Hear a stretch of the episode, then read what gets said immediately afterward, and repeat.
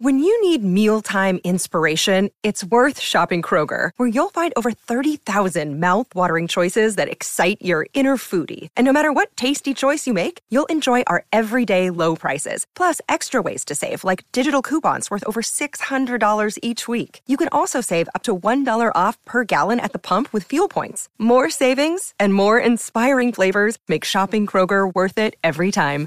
Kroger, fresh for everyone. Fuel restrictions apply.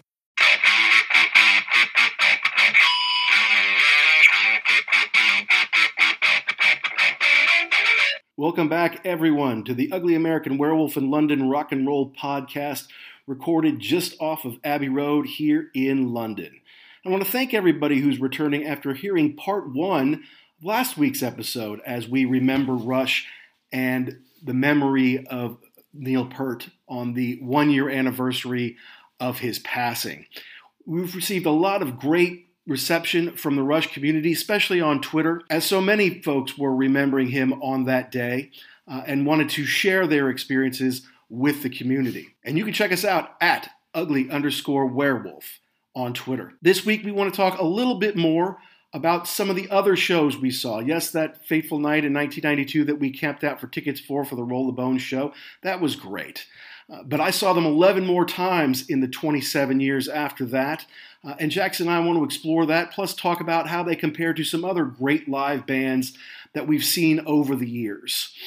And we want to hear from you. So uh, let us know. What's your favorite era of Rush? What's your favorite album? Which albums would you like us to review here on The Wolf? Please let us know. As of now, sit back, relax, and check out part two of our two part episode on Rush here on The Wolf.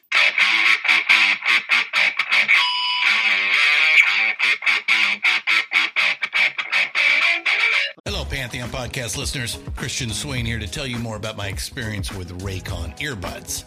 Our family now has three pairs of Raycon earbuds around the house, and my wife just grabbed a pair of the Headphone Pros to replace some headphones from a company that was double the price.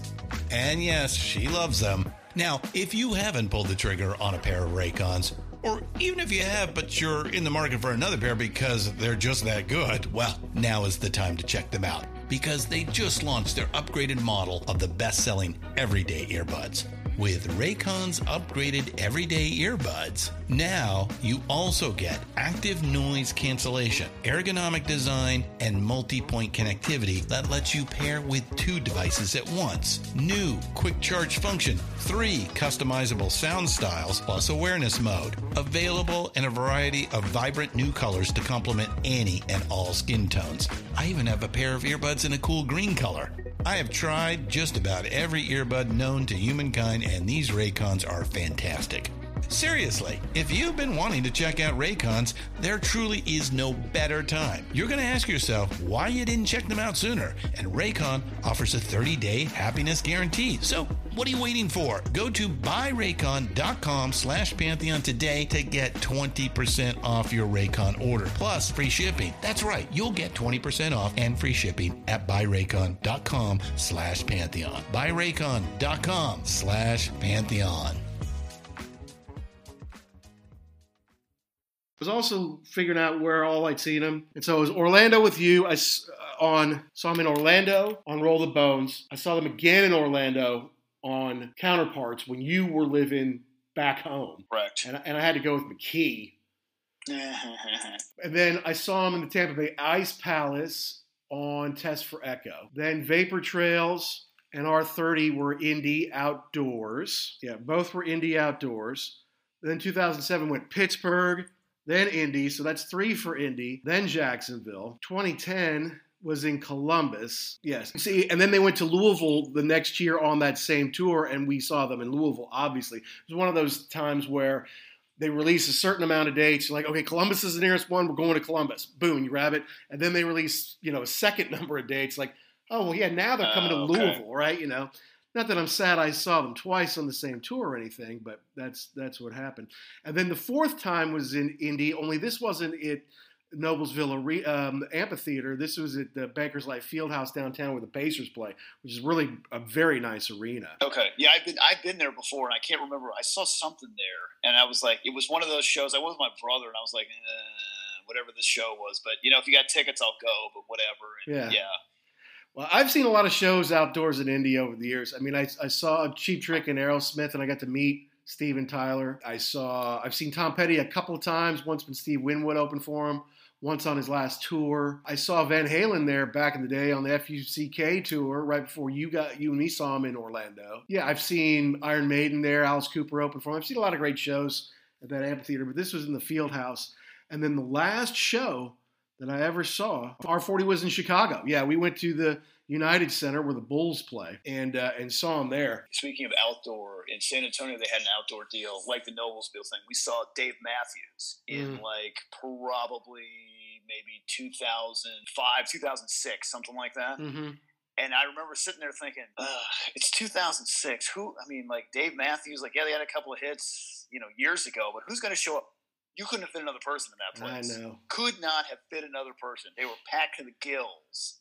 I, I've seen him oh. like six or seven times now, and I really hope there's no more. To be honest, with you. I mean, honest to God, and, and I did really kind of dig him for a while. There was a couple years in college, but I think I was just kind of hungry for new music, and everybody liked him, and you could kind of dance to it. So I'm like, yeah, okay, I'll Yeah. give him a shot. He does a bean all along the Watchtower, you know. I give him some cred there, but yeah, no, no, thanks. the, the thing for me about that was everybody's got in the band is top notch. I mean, they're they're Yeah. you know top of the but but the, this I just don't like those songs. And I but I think he's got like a Grateful Dead thing now where it's like the same.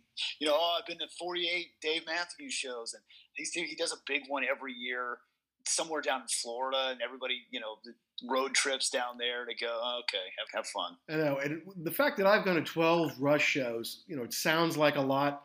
And for the average person who hasn't seen them once, was like, if you've seen them once, why would you see them again? I know that sounds like a lot, but Rush has people who, you know, you'll see them at the show. What is this for you? Oh, this is 47. I go to 48 to, you know, two nights from now, and 50, you know, in three weeks or whatever. 119 shows. People who've been going since the 70s, you know. And I would I would say that like oh yeah that, that's a lot, but again go and look at those set lists. They're not all the same. Yeah, they've got a couple of same songs in there, but they they do a pretty good job of changing it up every tour Sure. and throwing in songs. Oh, I forgot all about that one. Yeah, that's cool. I mean, let's face it. If you go see like Aerosmith, it's probably the same thing every single time. Yeah, I mean, you know, here's the thing: because uh, artists can do, we'll do toys in the attic, you know, all the way through, or you know, will they, they can go through different eras and focused on different things. I like that about Iron Maiden that they'll go out and tour a new album and they'll focus on stuff from like the last 20 years because they know that they're young kids who are Iron Maiden fans and this is the Maiden they like. And then the next tour, they'll go out and do a greatest hits thing because they know there's people like us who are older and they we want to hear the older stuff. And, and so bands have the ability to to mix it up. There's always some you have to play. Correct. Yeah, because you got to you've got to get that. You've got to hold. You got to hold both people. I mean, I think I think there are like Maiden fans that if they didn't play Number of the Beast, they'd be okay with that. If you could throw them some other stuff. Yeah, who was it? Eddie Trunk said on that uh, Aerosmith deal in Vegas, like if you were a real hardcore fan, you should go early because they were going to play some old stuff. Mm-hmm. But he knew he was he knew that after a while they just changed it to like greatest hits because all of the people would have already seen it, and now you want to get the other people in too. And I actually liked the later shows where Neil would split up the drum solo. Like he play a little bit, and then they go into a couple more songs. Then he play a little bit more, and then because it's almost like when you play it at one time, it's almost like it's overload. You got to kind of come down a bit, and then I can take a little more now. Absolutely true. And it also gave him a chance. I, gave, I understand it was to give him a chance to rest, so he didn't have to blow the whole thing out in one deal. But yeah, give me a little bit at a time. And they, they call it the rhythm method, but being able to see Neil do his drum solo, and yes, he, he did mix it up. There were some parts of it somewhat similar to Eddie Van Halen in that you knew certain pieces were coming, um, but he always kept it fresh. He always added new things, and sometimes he added new video in the back, or maybe he was playing with Buddy Rich or somebody like that at the same time. And the overhead cam, right? He had the direct overhead cam, so you Yeah. could see his whole kit and see him spinning around and, and hitting all the pieces of it. Just the athleticism and intelligence that it takes to do that. Not to mention the intelligence that he obviously had as a writer and a wordsmith. He was special. He he was a major loss to music around the world. And I was I went through last night and I listened to All the World's a Stage, Mm-hmm. the first live album, and I it's I like it because it's more straight ahead rock and just the there's no mistakes. And I understand it's a live album. And, you know, you maybe go back and touch some things up, but I mean, there's no. I think that Rush kind of suffered a little bit from the Van Halen deal, where people they focused on Neil because he was he was an amazing drummer. He was you know mm-hmm. head and shoulders above everybody else. But if you really go back and listen, Lee and Lifeson are amazing players. Just the, the fact that all three of them came together and were able to to make this music is just amazing. Whereas most bands, you got one or two guys that are good, and everybody else is a fit. Nope, standing on their own. It's amazing. It's amazing how much sound comes from those three guys. That's what's always so amazing to me when I would go see them. Hear all the sound that's coming from. Them. They don't pipe any of that in. They actually play it. Now, when I see Iron Maiden, I'm not shocked because there's six guys on stage now. They have three lead guitar players. Right. So yeah, I mean, of course they've got they've got twice as many guys making all that sound. Even if you go see someone who's a little softer in his approach, like Steve Winwood, and it's more of a rich sound and there's lighter tones in it, and you want to hear a flute, you want to drown down the bass a little bit so you can hear maybe some of the piano, whatever it might be. But he'll have six or seven guys out there to be able to create all this and do it both ways, right? They can do the intricate soft sounds, but they can also do this big, fill the arena, progressive, heavy rock that you don't see much anymore. Um, I mean, right. what what bands these days are inheriting their mantle? I don't think there's anybody. I don't think there's anybody that can do that. And, and the, the crappy part is now it's too easy to backfill. It's too easy to put other tracks in mm-hmm. to the sound system now that you may not catch on. Like you know, and that's what I tell my wife all the time. Is I can't stand it when you can hear there's a double part in the song and you know there's only one of that person. Right. Like for like, you know, okay, now there's two guitar at least two guitar parts now. There's only one guitar player in the band or how is the singer harmonizing with himself? Right, that's that that's you amazing. can't do live. Yeah, John Wetton backed by John Wetton is really amazing. Correct. yes. A- yeah, Axl Rose and Axl Rose singing on this. But like in, in a passage to Bangkok, if you listen to the thing at the end, when uh, or not the end, but when Lifeson's going into a solo, mm-hmm. there is no bass part. Geddy Lee is playing.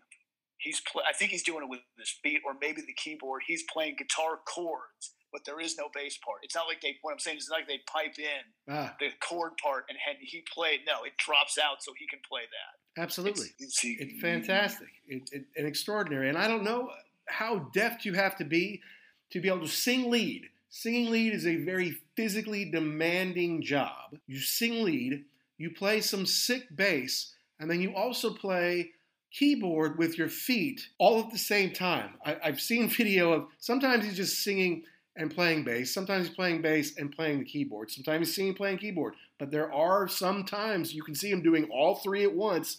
And I want to see another human being do that and do that on the same level. Until then, I have to hold Geddy Lee in incredibly high esteem. And I don't care what the naysayers say. The fact that he can do that, show me someone else who can do it. And then and then I'll say, okay, well maybe he's not so great. and you're right. Not only is he doing all three things, but all of the things that you're doing are incredibly hard. His bass parts are very intricate, very complex. It's he's not just thumping along with the bass drum and singing. And you're right. And sometimes, I mean, I don't even know how you would do that. Like when he does subdivisions, you've got the bass in front of you, and then you've got to reach over it and play the keyboard parts and sing at the same time. Yeah, he looks like he looks like a one man band guy at that point in time with the drums strapped to his back and right. the cymbals and it, yeah. And, he's got a little chimpanzee out collecting quarters and stuff. but and to do it live is insane. With you, you know, once you start, you can't stop. That's my that's my thing. That's why I love YYZ too, because once they start, or once the main part starts, it's three different parts, and you can't. It's like uh, we're gonna go I'm going to meet you back here at the end, but in between, everybody's on their own. Well, you, you mentioned thumping along to the beat, which a lot of bass players can get away with. And certainly, if you don't know how to play any instrument and you need to learn how to play it in a week, playing bass, you know, open two and four, just on the on the bass, you can play a lot of different songs if you just hit those three notes, you know, over and over again. But Geddy is someone who really turned me on to the value of bass. As a younger person, I really focused on the guitar, and you can't miss the drums because they're really creating the beat. And everybody tends to follow the singer and wants to hear the lyrics at some point. But Geddy showed me that the bass is its in, own independent instrument. It's not just necessarily the rhythm section and thumping along.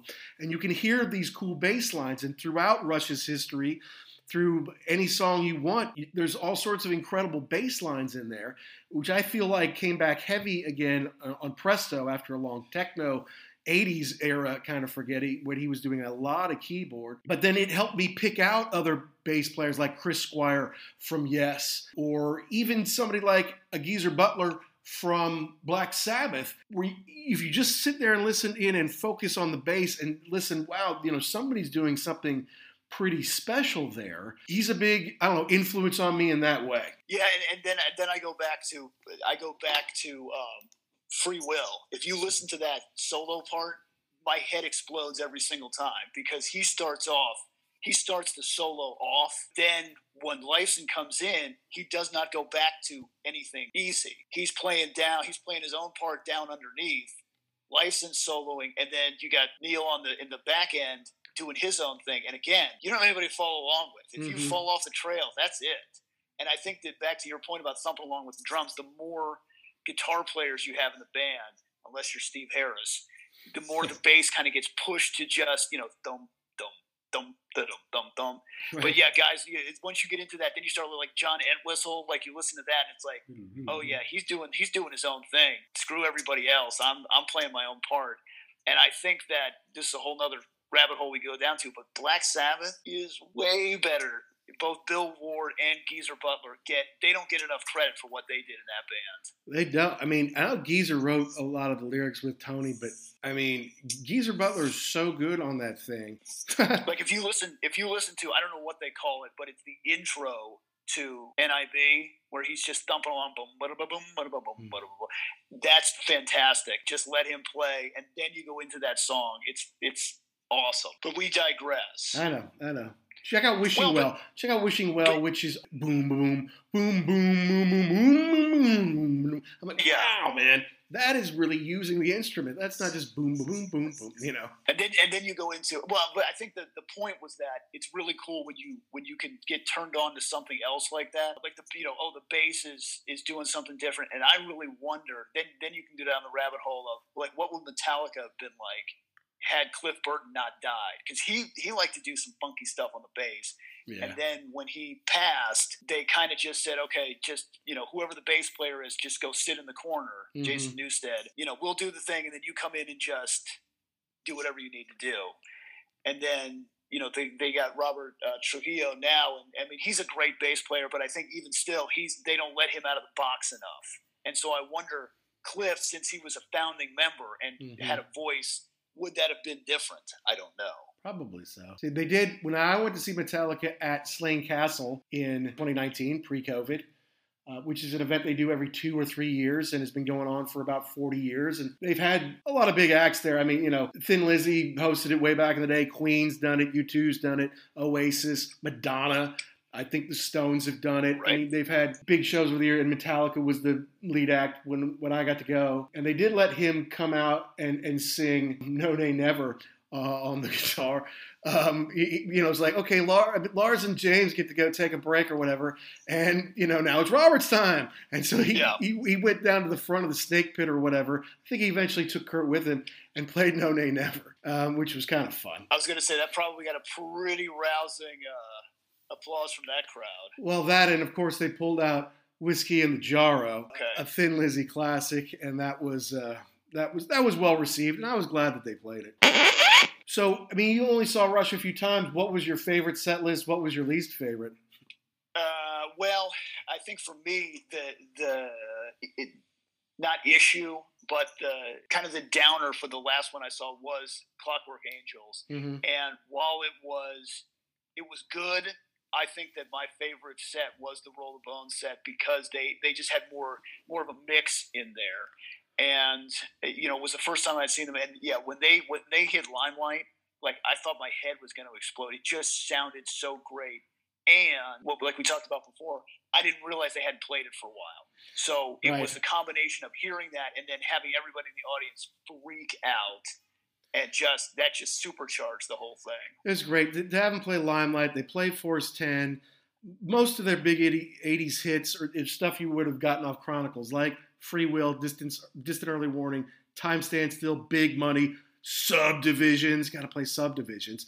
Closer to the Heart, Tom Sawyer, Spirit of the Radio, plus stuff from the last two albums, right? Presto and Roll the Bones. Plus, it's our first ever Rush show. We camped out for those seats. We had to see it that's pretty fantastic. Now, what might be might beat it for me is four years later on Test for Echo, because at this point they had dropped the opening act. It was an evening with Rush, and they did a couple of sets. And if you look at that, yes, heavy on some new stuff uh, with Driven and Half the World and things like that, recent stuff like Animate. But, you know, they did Temples of Syrinx. They did, you know, 2112 in a big way. They still did Subdivisions and Free Will. They did Natural Science, uh, which is a great one off of Permanent Waves, a nice, you know, mm-hmm. 10 minute one there. Still heavy on moving pictures with Tom Sawyer and YYZ. But, you know, it, it was just a good mix and it was a nice long show. The one I liked the least Snakes and Arrows had a few new songs on it, but they had brought back by that point Between the Wheels, which has had become that was that's become maybe my favorite Rush song. It, it's it's hard to compete with songs that I heard 20, 30 years before, but that that's kind of become one of my my favorites. The the one that I really kind of didn't care for was the second to last, and that was on Clockwork Angels tour because they played and again, it was cool because they came with an orchestra and they'd never done that before, and that's a risk, and it made some of the songs neat. But they did eight or nine songs off that album. Um, it's a concept yeah. album, so you have to tie most of that together. And I, I, just I didn't love it. If they'd done 2112 in its entirety, I might have freaked out with an orchestra over that. And they did some of that, um, but then you know they they kind of they kind of played some songs that were kind of just okay from the 80s and I just I feel like they missed yeah, I mean for so long so many of these were just not great to me. I'm like you missed so many good songs. I'm happy with what I did get to see, but yeah, it's just you, they missed out. There's way too much of that one album in there. I'm sorry. That's just a band that has such a huge catalog. What was this this point their 20th album? Something like that. Yeah, yeah. I think I just think for you know for the two that I saw, the the '92 tour, the Roll the Bones tour. If you were more of a casual fan, that was a better set list because, like you said, if you even if you just had Chronicles, you'd have been okay. Mm-hmm. They didn't have too many deep dives, and they played the the ones that they had from Roll the Bones were actually, I mean, they, to me, they were pretty big hits. I mean, Dreamline was all over the radio. Bravado they played. Roll the Bones was a big MTV deal. Mm-hmm. So if you went there and saw that, you'd you'd have been okay. Whereas if, on the Clockwork Angels, if you were not a big fan of that album, mm-hmm. yeah, you were going to be there like. Mm, another one? Okay. When are we going to get to something else? Right and it was it was a lot of that you know? And now the r40 tour was cool because they started basically at the end of their career and worked their way backwards.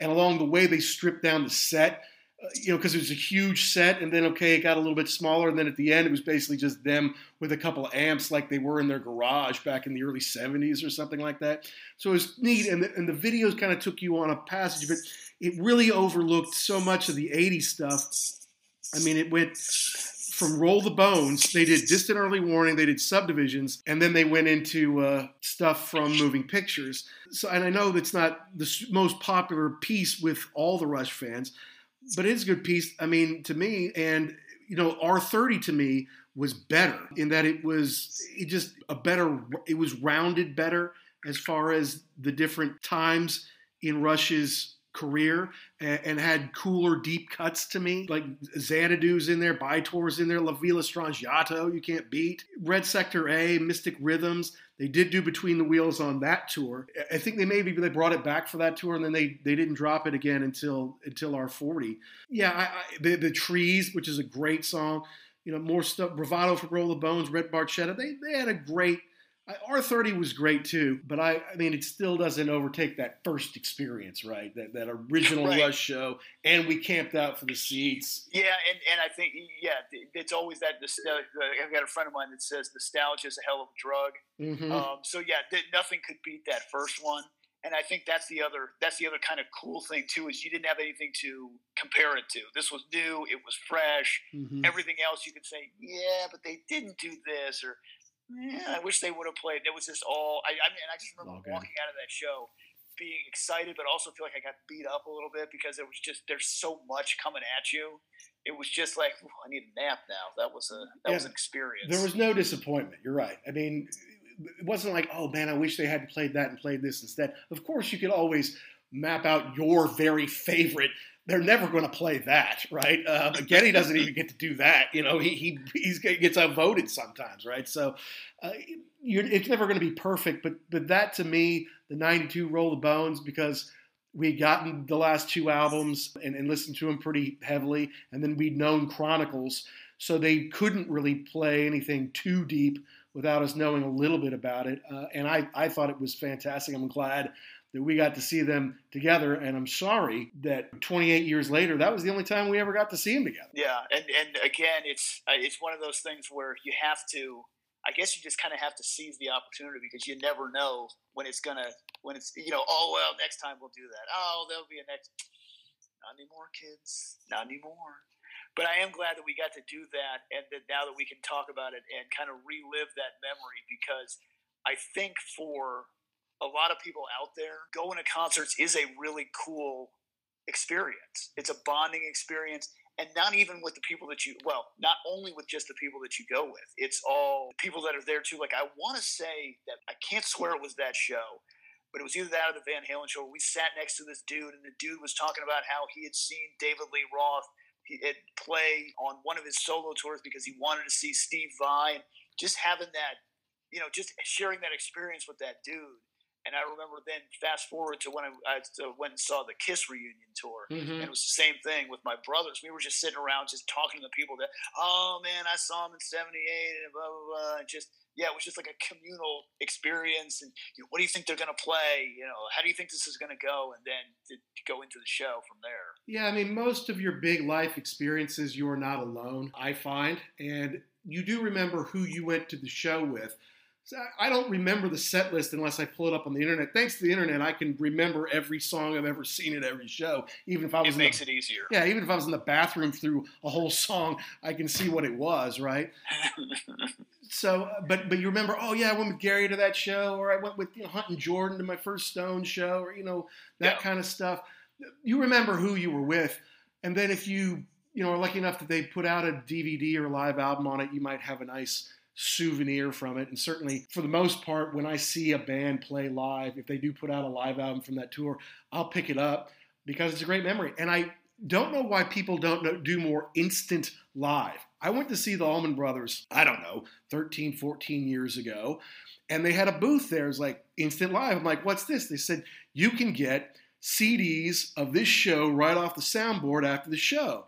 And it's like 25 bucks and if you want us to mail it to you, it's an extra five. Otherwise, you got to wait here after the show for us to give it to you. I'm like, all right, well, it's going to take them a while to, to burn those for everybody. So just I'll pay the five bucks and you can ship it to me. And sure enough, it came a few days later or a few couple weeks later, three CDs. And you know, I know Pearl Jam was big into selling every one of their boots to every one of their shows. Like, yeah, let's let's put them all out there. Why not? And and I don't understand. I mean, back in the day when you sold millions of records, you don't want those bootlegs out there. But now that you can't sell records anyway, this is a good way to sell the darn records. Really, is who? I mean, you're going to sell thousands of those, tens of thousands, aren't you? Well, and the cool thing is with that with that setup too, it's I, I, know that there are a lot of live albums that have come out that they've messed with. You know, you you take out the crowd noise and you kind of maybe fill in some low spots, but it's but that sounds like it's a direct. What you heard is what you're going to get on that CD, which is kind of cool uh, you know, kind of warts and all. But I mean, for something like the Allman Brothers, I'm sure they were pretty perfect the whole way through. Yeah, they yeah, yeah they had Warren right. Haynes and Derek Trucks playing lead guitar.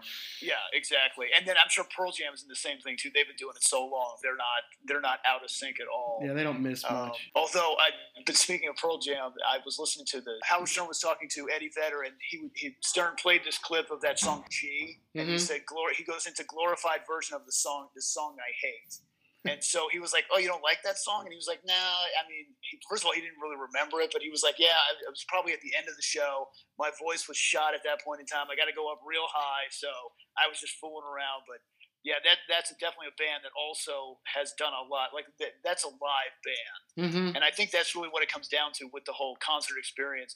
Are you going to see somebody who records music to play live, or is it a band where it's like, yeah, they're not gonna like? It's, I guess somebody said Boston was one of those bands. Absolutely. Like the record sounded great, but then you saw them in concert, and you're like, eh, what what happened? It's just not the same thing. what happened? well, I don't understand what happened. but I get, but I think the thing with Boston was that it was all Tom Scholz. So, and then he just got people to come in and re, except for except for Delp on the vocals, he did everything else, and then he just hired people. But yeah, you you want to see it. You want to see a tight band. Like I would love, love, love to see ZZ Top someday, only because they've been playing together for fifty something years. You know they can they can just sense what the other person's going to do before they even do it. Oh, you're going to drop out and play a little bit, boom, and then Hey, Rush fans, we hope you've liked our two part episode here on Rush, our very favorite band, and enjoyed us reminiscing on some of the shows we've seen, some of our favorite songs, favorite albums, and favorite eras. You know, what's your favorite era? Was it the hard rock driving in the first three albums? What about the heavy duty prog, adventurous outer space interstellar overdrive of the next few? How about the techno pop versions uh, in the 80s once they got past the big time uh, in the late 70s, early 80s? Or what about the revamped, retooled, refunkified version uh, in the late 80s, early 90s? Or what about the latter day stuff where they really just kind of said, hey, this is what we do and plowed ahead? We'd love to hear from you. What about your favorite live albums? Gary talks about All the World's a Stage. I talk about how much I love Show of Hands. But what about Exit Stage Left? What about different stages where they do give us a little taste from Rush back in the day? What about the Grace Under Pressure they eventually released? Or any of the things they did uh, after 2000? We want to know about it. Tweet us at ugly underscore werewolf. Or check us out on our website, uglyamericanwerewolf.libsyn, L-I-B-S-Y-N dot com. And download and subscribe most anywhere that you get your podcasts. and that's what I kind of have a problem with. Oh, I I love the Grateful Dead. I'm like, all right, well, cool. So, what's your favorite album? Well, I don't really know. Okay, what's your favorite song? Well, I don't. So then, no. The answer is no. You're not really a huge fan because I mean, how do you not know that? Oh, they did this and this year, and they played this song off. Of, Yeah. Ah, And with Deadheads, it's like, what's your favorite era? You know, was it when the Godchauxs were there? Was it when Pigpen was there? Did you like the Brent Mydland years? That's because they all are, are trading their tapes and their Dick's picks and all that kind of stuff, and they want to know the era. They want to know the venue and talk about a band that mixed it up. No one Grateful Dead show set list was the same as the next for 50 years. You know, they didn't just go out and play the hits. They did they okay, but then you, you'd have to say that the, that if you were going to compare bands like Grateful Dead is the exact opposite of Rush. Yeah, They could play. They could just say, you know what, right now, forget it. I want to play a 20 minute version of this. We're just gonna we're just gonna see where the room takes us. that's right. Where. Rush, absolutely, they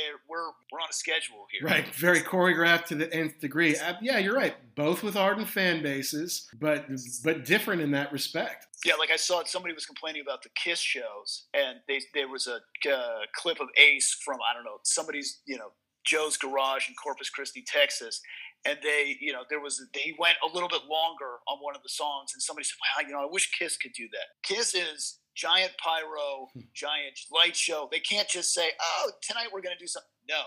At this time, this happens. At this time, this happens. There's no room for improv- uh, improvisation. Yeah. Not to mention, Ace used to say, especially in the later years when he was reunited with the band, be like, uh, uh, you know, maybe I'm not playing my best tonight, but I'm really making the moves, right? I'm really putting on the show. You know, I'm, I'm throwing shapes and I'm in sync with Paul and that kind of thing when they're when they're going back and forth, something like that.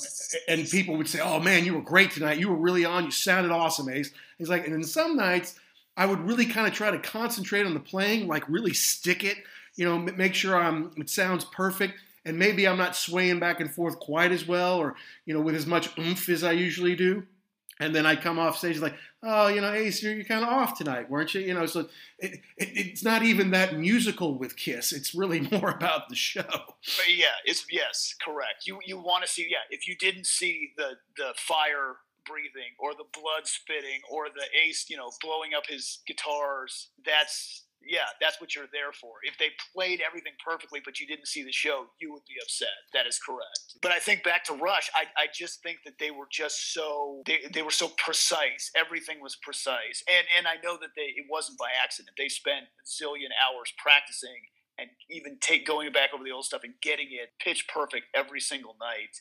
And that's part of what you were paying for too. I think that was the real thing is you knew you were going to see a great show every I think most other bands are like, well, maybe it's great, maybe it's not. I don't think I don't ever remember anybody saying, "Yeah, it was an off night for them." No, and you know you see that. I mean, after the show, they get on the plane and they pick up their book and they read, right? Or, or Geddy's there checking his rotisserie baseball scores, right? Or, or Neil's out riding his motorcycle, or you know, through the '80s, he would ride his bicycle. He would get to town and he would ride his bicycle all sorts of places, and then he just kind of cruise right into the back of the arena before the yeah. show. Yeah, I think he said that he'd have like a he had a radius, some kind of deal, like you know, hundred miles or something of the of the spot. They'd stop, drop him off, and he'd ride in. Uh, yeah, same thing. He he always needed something to to kind of sweeten the pot up for him, not just sitting on the bus for hundred hours. Right, you know, and then you know you go on the Motley Crue plane. Well, it's much different on that plane. There is all yeah. sorts of substances. There are all sorts of girls. And, and, most bands will have substances and girls distract them. Kiss, half of Kiss, um, didn't have substances, but they had girls distracting them, and they still do. yeah, I don't. Yeah, I don't know whether. I mean, that could be a deal if they were Canadian. I don't know, but it just always seemed like they were they were always focused on the task at hand. Not that it was a job, but it was kind of like a job. Their job was to to deliver this product to the audience.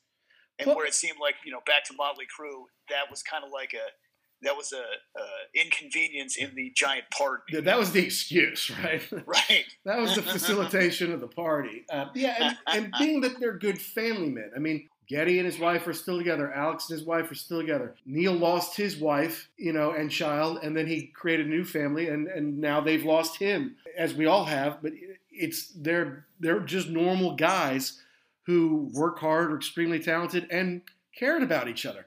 Alex and Geddy have been best friends for like 60 years, 55 certainly. And Neil, um, although he's the new guy, uh, and is a little a little different. They, you know, they loved him. I mean, they wouldn't have made the rule of no two to one if they didn't. Yeah, there's a, there's a really cool uh, YouTube video where like they just go and have dinner, just the three of them. Yeah, and it's just interesting to watch them interact on a not I don't. I have to go back and revisit that, but I don't think they really talk about anything band related. It's just three dudes having dinner, enjoying each other's company. And, and that's the loss. Obviously, the three of them don't get to hang out anymore. But also, because Neil was so smart, he could talk intelligently about so many different things and was not only a great writer of lyrics, but a writer of books and, and novels and stories and true stories, you know, biographical stories to not have him in the world, even if he never played the drums again, we should have had him for another 15, 20, 25 years. And uh, that's that's sad. And, and here it is, January 7th, the one year anniversary of the loss of Neil Peart. It, it kind of has given me some time to put it in perspective. Yeah, and I, the same thing for me too. Just that finality of the whole thing, and you know, like we talked about before, always having that. Even when they said they were going to retire, even that little, oh, you say that, but you know, you know they'll be back somehow, and mm-hmm. you know, hopefully they would maybe not put out new music, but do something. But yeah, just that it, you know, he, there's no, not going to be any more books from him. There's not going to be any more. There's no more lyrics from him. It's just, yeah, it's a huge hole in the music business.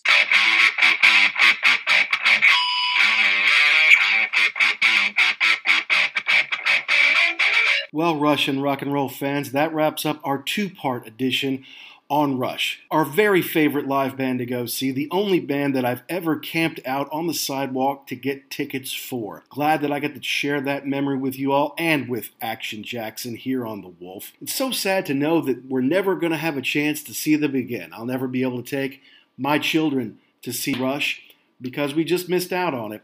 It's just past the time. And that just shows you you have to live for today. And we're so hopeful that we'll get this whole COVID thing settled. We'll get the vaccinations out there and we'll be able to return to live music. Because right now, we're all missing opportunities to see our favorite bands or to explore some that maybe we had never seen before but wanted to see live and just never had the chance to. My feeling is in later 21 and in 2022, we're going to see a big return to form. Everybody who can tour will tour, and people will flock to see them. I guarantee it. Being deprived live music this long is not something anybody ever thought would happen.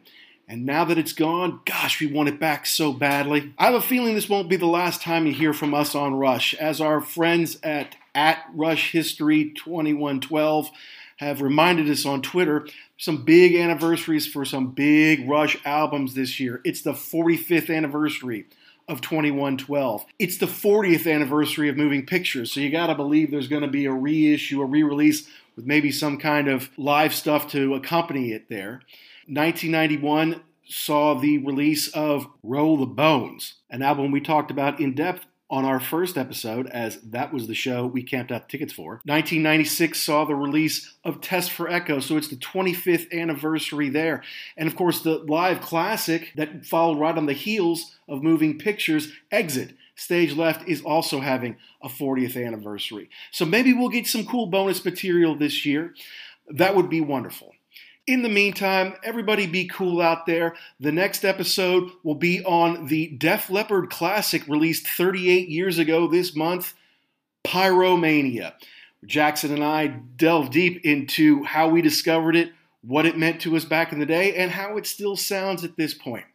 So until next time, folks, please visit us on Twitter at ugly underscore werewolf or check out our website where you can see all of our past episodes uglyamericanwerewolf.libsyn, L-I-B-S-Y-N dot com. Until then, rock and rollers, be cool and stay safe.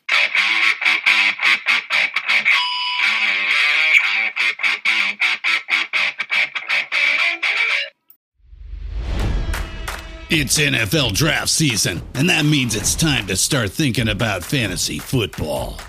FantasyPoints.com features industry leading experts and prognosticators using proprietary hand charted data to help you score more fantasy points. FantasyPoints.com is the place to go for whatever kind of fantasy football you play. Whether you play fantasy football, daily fantasy sports, or do a little bit of everything, Fantasy Points has the meticulously researched content to guide you to victory.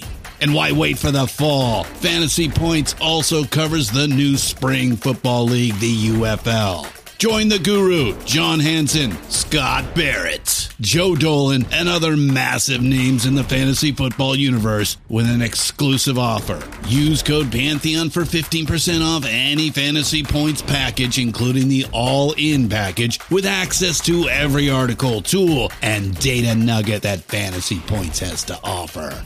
That's fantasypoints.com and code Pantheon for 15% off at Fantasy Points. Fantasypoints.com. Code Pantheon. Score more fantasy points.